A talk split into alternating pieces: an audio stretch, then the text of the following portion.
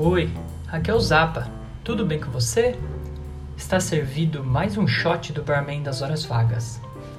Muitas vezes, o drink que você está com vontade de fazer, viu num filme, num aplicativo, uma revista, utiliza frutas ou licores que não são de fácil acesso aqui no Brasil, principalmente pelo preço, como cranberry, grapefruit, um licor de amaretto ou mesmo de café.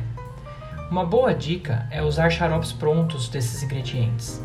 Estão na moda os da marca Monin ou Monin. Mas aqui vai o pulo do gato. Lembrem que o xarope é feito com muito açúcar. Então, reduza a quantidade desse ingrediente de 3 a 5 vezes na hora de montar o drink, ou terão uma explosão de açúcar não muito agradável.